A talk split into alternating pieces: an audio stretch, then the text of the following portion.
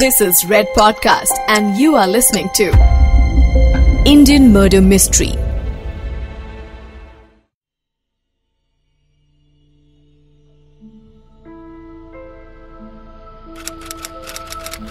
उन्नीस सौ पैंसठ बॉम्बे शहर दिन में भीड़ और लोगों से भरी बॉम्बे की सड़कें रात में चैन की सांस लेती थी वो दिन भी कुछ ऐसा ही था। लेकिन वो रात बाकी की रातों जैसी नहीं थी। बॉम्बे की बोरीवली इलाके की वो गली पूरे अंधेरे में डूबी हुई थी। आधी रात से ज़्यादा का वक्त रहा होगा। गली में शोर खत्म हो चुका था। वहाँ कुछ लोग सड़कों पर सो रहे थे और कुछ लोग पास की झुग्गियों में चारों तरफ़ फैले हुए सन्नाटे को धीरे धीरे चीरते हुए एक आदमी उस गली में दाखिल हुआ उसकी चप्पलें ज़मीन पर घिसट रही थीं। मुँह में दांतों के बीच। बीड़ी पकड़कर वो बीड़ी के कश लगाकर चल रहा था। हर कश के साथ बीड़ी थोड़ी और छोटी होती जा रही थी। चलते चलते वो आदमी रुका और उसने बीड़ी अपने मुँह से हटाकर धुएँ को मुँह से बाहर निकाला। नशा था या थकान, ये कहा नहीं जा सकता। लेकिन वो आदमी लड़खड़ा रहा था। बड़े गौर से वो सड़क पर सोते हुए लोगों को देखता रहा। वो खुद से ही कुछ बड़बड़ाने लगा। उसने अपनी बीड़ी से एक आखिरी कश लगाया और फिर बीड़ी को तेज़ी से ज़मीन पर बुझा दिया। वहाँ लोग लाइन से सो रहे थे। ज़्यादातर डेली वेज लेबरर्स थे। दिन भर की थकान को उतारने के लिए वो वहाँ सो रहे थे। बिना इस बात के बारे में सोचे कि अगली सुबह क्या हाल होगा? पास में पड़ी एक लोहे की रॉड उठाकर वो आदमी उन लोगों की तरफ़ आगे बढ़ा। वो आदमी हाथ में रॉड लिए, सोए हुए लोगों की तरफ़ बढ़ रहा था। वो लाइन में सो रहे। पहले आदमी के पास आया। और रॉड उठाकर उसके सर पर दे मारी। एक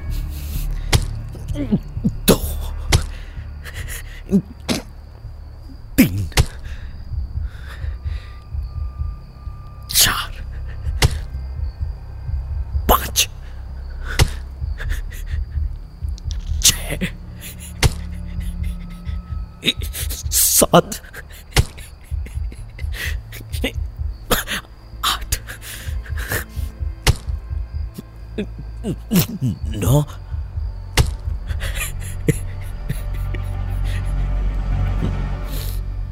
दस।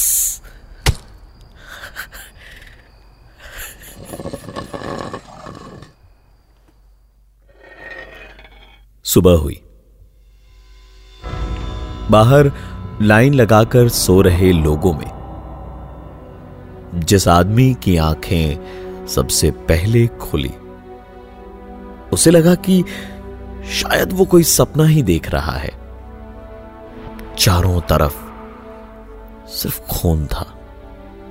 उसके अगल बगल सो रहे दोनों आदमी मारे गए थे।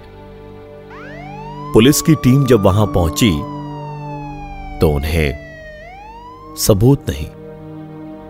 सिर्फ़ कुछ सवाल मिले। क्यों मारा? और किसने मारा? स्ट्रीट लाइट्स आज आम बात है।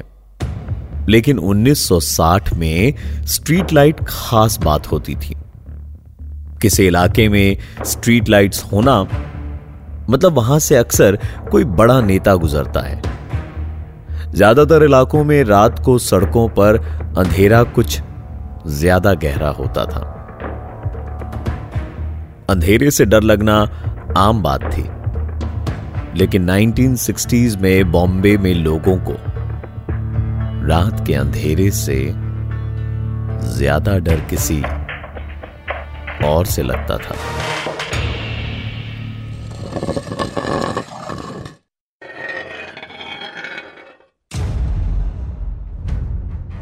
Indian murder mystery season two में मैं प्रवीण आपको सुना रहा हूँ। वो कहानी जो कि इंटरनेशनली भी बहुत पॉपुलर है। इंडिया के एक ऐसे सीरियल किलर की कहानी, जिसके सर पर इकतालीस खून करने का इल्ज़ाम था। लेकिन कहा जाता है कि असल में उसके किए हुए कई खून पुलिस रिकॉर्ड्स में कभी दर्ज ही नहीं हुए। मैं आपको सुनाने जा रहा हूँ। Indian murder mystery season two पर। सीरियल किलर, रमन राघव की कहानी।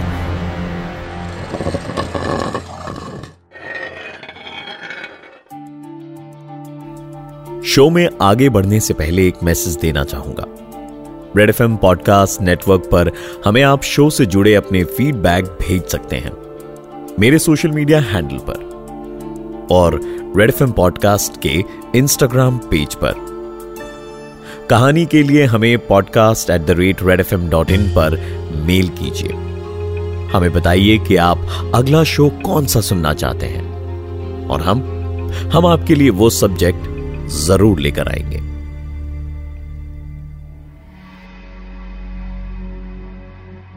रात को सोते हुए लोगों को मारने वाला वो कायर कातिल।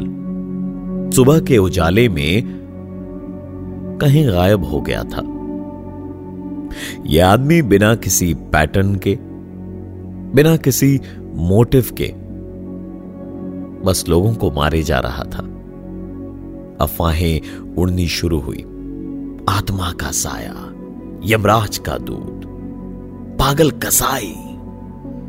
लोगों ने रमन राघव को कई नाम दे दिए थे। मुंबई में एक एक कर लाशें मिलने लगी। लोगों के अंदर में डर था और खूनी से बचने के लिए हर कोई अपना तर्क लगा रहा था। ए तावड़े क्या बोला रे वो पुलिस वाला? वो बोला शानपत्ती कर रेला है कोई। बोला एक आदमी को पैरा देने को बोलो रात में। सही बोलता है बिड़ू। नहीं तो कल सुबह मालूम पड़ा अपना ही गर्दन उड़ा दिया वो। हाँ पुलिस को भी मालूम नहीं है क्या सुस्ती है। लोग मच्छर के ऐसे मर रहे हैं लेकिन पुलिस को अभी तक मालूम नहीं है कि खून कर कौन रहा है। पुलिस की सुस्ती वजह नहीं थी। वजह थी मर्डर्स का इतना ज़्यादा रैंडम तरीके से होना। रमन राघव को तब तक कोई नहीं जानता था। किसी ने उसे देखा नहीं था। लोगों ने सिर्फ़ रमन के कारनामे देखे थे। लाशें कभी सड़क किनारे मिलती, कभी फुटपाथ पर तो कभी रेलवे स्टेशन के पास में। लाशों में बच्चे, बूढ़े और औरतें, नौजवान आदमी और यहाँ तक कि जानवरों के भी मारे जाने को एक गुमनाम कातिल से जोड़ा जाने लगा। 1965 में बॉम्बे शहर को रमन राघव ने दहला दिया था। बॉम्बे की पुलिस, जो कि उस समय भी देश की सर्वश्रेष्ठ पुलिस फोर्सेस में एक थी, वो भी ये समझने में नाकाम थी कि ये आदमी आखिर ऐसा क्यों कर रहा है।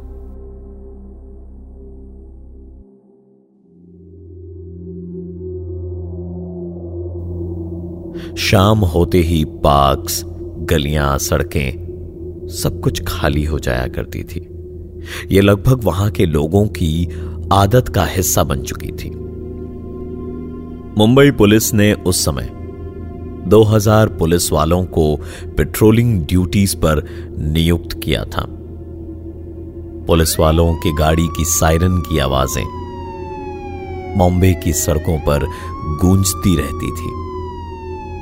लेकिन मर्डर्स का सिलसिला जारी रहा।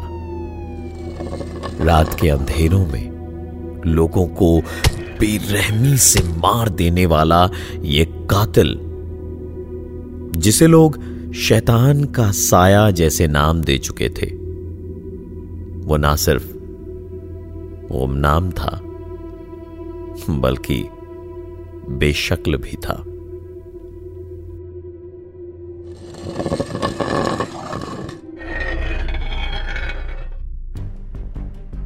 किसी ने उस आदमी को खून करते हुए नहीं देखा। एक साल में रमन राघव ने 19 लोगों पर जानलेवा हमला किया था। और इन 19 लोगों में से नौ लोग मारे गए थे। जो लोग उसके हमले से किसी तरह बच भी गए, उन्हें बड़ा धुंधला धुंधला सा चेहरा याद था। फिर भी मिली जुली इंफॉर्मेशन के बेसिस पर पुलिस ने लोगों को आइडेंटिफाई करना शुरू किया। इस बीच पुलिस ने एक आदमी को रात में सड़क किनारे बीड़ी पीते हुए पकड़ा। उस आदमी का हुलिया पुलिस के डिस्क्रिप्शन से मैच भी कर रहा था। हाँ हीरो क्या कर रहा है इधर? कुछ नहीं साहब मैं इधर घूम रहा हूँ। घूमने का बहुत शौक है रे तेरे को। चल हवालात घुमाता हूँ चल। साहब मैं क्या क्या साहब? मेरे को काई को ले जा रहे हो साहब। हाँ? ए तुझा गप्पा बस समझात। नहीं तो डंडे का प्रिंट तेरा बॉडी पे बना दूँगा। उस आदमी को पुलिस वाले स्टेशन लाए। तो मालूम हुआ कि वो हिस्ट्री शीटर है। उसका नाम पहले से पुलिस की फ़ाइल में था। कुछ साल पहले वो डकैती के केस में अंदर गया था और साथ में अपनी बहन के रेप और मर्डर केस में भी। पाँच साल वो जेल में बिता चुका था। उस आदमी का नाम था रमन राघव। सबूत नहीं थे, इसलिए उस आदमी को पुलिस ने दो साल के लिए शहर से बाहर निकाल दिया। लेकिन रमन राघव एक बार फिर लौटा। ठीक दो साल के बाद, उन्नीस सौ सड़सठ में। याद रखिए, हमारा काम है आप तक कहानी और केस की डिटेल्स पहुंचाना। मैं और मेरी पूरी टीम कोशिश करते हैं कि आप तक पूरी ज़िम्मेदारी के साथ एक कहानी को लेकर आए और सोसाइटी नाम के सिक्के के दूसरे पहलू से आपको रूबरू करवाए। इंडियन मर्डर मिस्ट्री हिंसा के सख्त खिलाफ है। Indian murder mystery season two के अगले एपिसोड में मैं आपको सुनाऊँगा रमन राघव के पागलपन की कहानी। तब तक प्रवीण की तरफ़ से नमस्कार।